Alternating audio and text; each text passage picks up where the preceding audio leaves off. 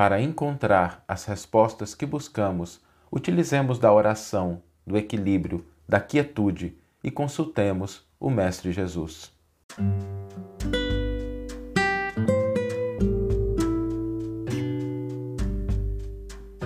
Você está ouvindo o podcast O Evangelho por Emmanuel, um podcast dedicado à interpretação e ao estudo da Boa Nova de Jesus através da contribuição do benfeitor Emmanuel. Hoje nós vamos refletir sobre aonde encontrar as respostas que buscamos e como nós podemos exercitar o acesso a essa fonte de orientações que está ao nosso alcance. Por que, é importante a gente refletir sobre isso? Porque muitas vezes no mundo, nas situações do cotidiano, a gente se encontra em circunstâncias de dúvidas, de dilemas, a gente precisa de orientação, de direcionamento, de discernimento. E nós não podemos esquecer que a missão de Jesus, quando veio no mundo, teve como um dos seus pilares mais importantes servir ao ser humano como guia e como modelo. Então, quando nós olhamos para Jesus a partir dessa definição que está lá no item 625 do Livro dos Espíritos, né, Jesus é o guia e modelo. Guia orienta, aponta o caminho, modelo é modelo de conduta. O que significa que nós podemos encontrar com toda certeza nas orientações, nas palavras, no exemplo de Jesus, as respostas que buscamos. Aliás, o Evangelho ele está cheio de situações em que as pessoas recorrem a Jesus fazendo perguntas, apresentando dúvidas, pedindo né, esclarecimentos, fazendo consultas. Às vezes, alguns até nem, nem tanto de boa fé assim. Né? Naquela situação do divórcio, por exemplo, eles perguntam: mestre, a lei manda que se dê carta de divórcio, o que, que o senhor fala? Ou às vezes naquele episódio da mulher pega em adultério, né, que ficou conhecido, com essa, com essa epígrafe, perguntam para Jesus, né? Manda a lei que ela seja apedrejada, o que o Senhor nos diz? Às vezes as pessoas procuravam Jesus perguntando, mestre, o que devo fazer para ganhar a vida eterna? Pedro pergunta para Jesus, quantas vezes perdoarei o meu irmão? As pessoas recorriam a Jesus ali, fazendo essas perguntas, com dúvidas que elas tinham. É, com relação à vida delas, o que elas estavam pensando, aos dilemas que estavam enfrentando. E as respostas do Cristo sempre vinham. De maneira assertiva, de maneira irrefutável, de maneira amorosa, de maneira firme, essas respostas sempre alcançavam aqueles que buscavam o Cristo para ter orientações. Bom, o Cristo não desapareceu das nossas vidas, ele continua presente. Recorrer a Jesus, para nos dar respostas, para nos esclarecer, para nos orientar, é algo que está à nossa mão. Às vezes a gente passa por situações desafiadoras e a gente recorre às orientações, opiniões do mundo, nada de errado com isso, tá? são importantes, a gente não deve deixar de recorrer quando a gente precisar, né? recorrer a um amigo, alguém que entenda mais daquele assunto, alguém que tem autoridade naquela área, nada de errado com isso, mas Lembremos-nos também de, nas decisões que a gente vai tomar, pedir uma opinião para Jesus. Não seria uma boa ideia, né? Assim, recorramos às outras pessoas, analisemos, mas que tal né, também recorrer a Jesus? Que tal a gente também incluir assim, no nosso rol de pessoas, de orientações, os ensinos do Mestre? É algo que está gratuito, está disponível, não tem contraindicação, não tem problema, basta que a gente se aproxime da forma correta. E a gente vai perceber que muitas vezes as respostas que Jesus nos dá são respostas que se afastam do costume, da maneira, da forma de agir do mundo, por uma razão muito específica. A preocupação do Mestre é com a redenção, com a espiritualidade, com o desenvolvimento do ser imortal que cada um de nós é. E às vezes, quando a gente busca uma resposta no mundo para a nossa personalidade, para o nosso ego, às vezes para o nosso orgulho, para a nossa vaidade, para as nossas posições, as respostas vêm. Mas as respostas do Cristo, elas não se dirigem à transitoriedade da nossa experiência. Dirigem-se, sobretudo, às conquistas imortais do Espírito. Para que a gente possa acessar isso, é tão simples. A gente precisa de quatro coisas.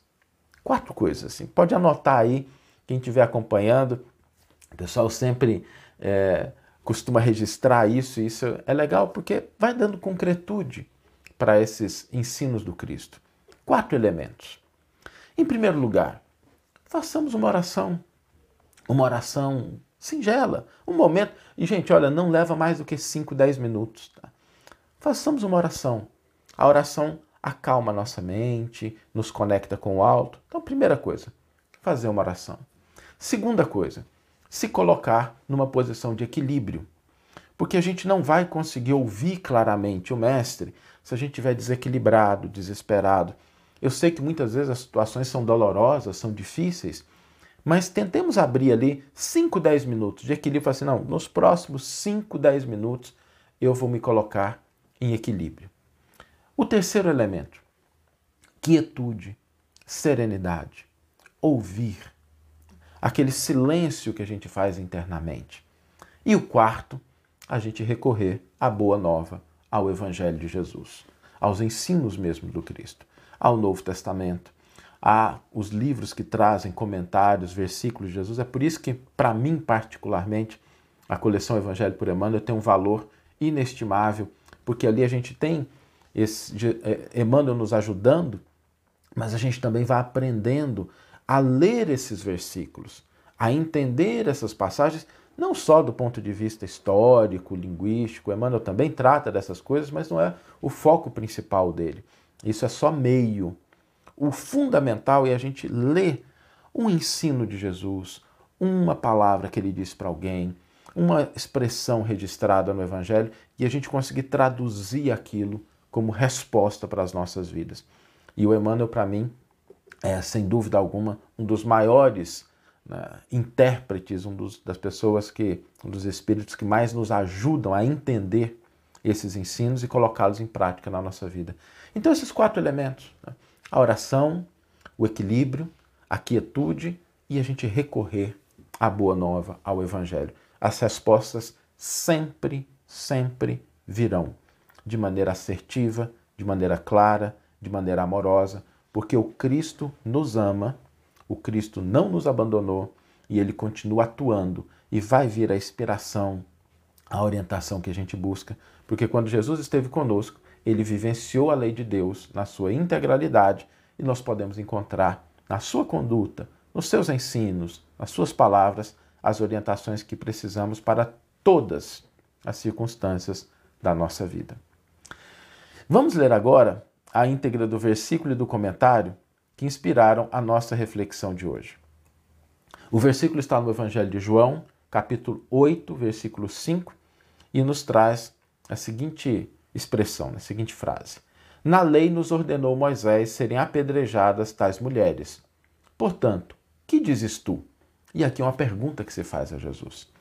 E Emmanuel vai tomar exatamente a pergunta feita e vai trazer isso para o nosso cotidiano, intitulando o seu comentário Consultas.